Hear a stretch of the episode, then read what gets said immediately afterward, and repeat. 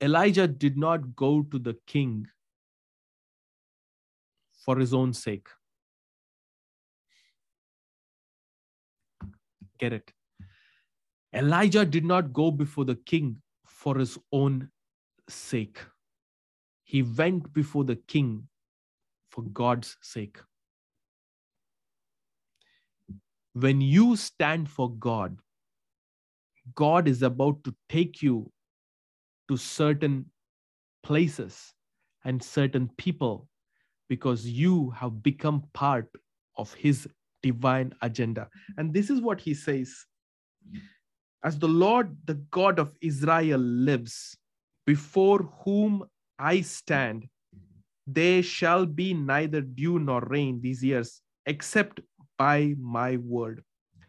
Physically, Ahab was sitting on earth, right? He was on earth. He was in the kingdom of Israel. He was sitting.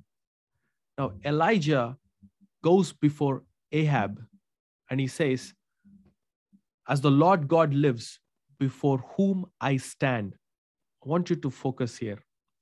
Where is Elijah standing right now? Physically, before the king Ahab.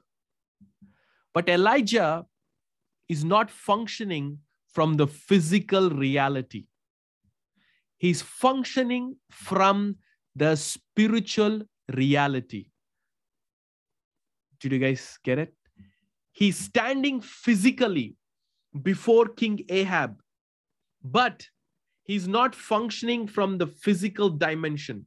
He looks at Ahab and he doesn't even greet the king, but he says, before as the Lord God of Israel lives, before whom I stand. He's basically saying, King, you are looking at me in the natural, and I'm standing before you, person to person. You're looking at my physical flesh, but in my spirit, I am standing before God.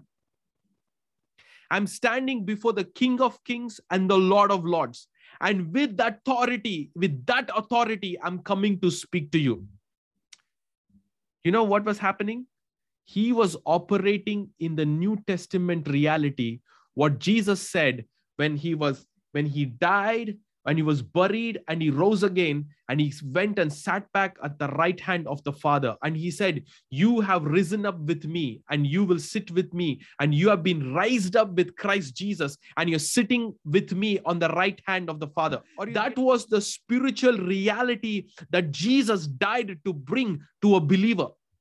And elijah was doing the same thing in his own in his life. He was functioning in that reality in the old testament and what did he do? He began to function from a higher spiritual authority, from a higher spiritual dimension. What he says? He says, There shall be neither dew nor rain these years except by my word. He began to function like God. Oof.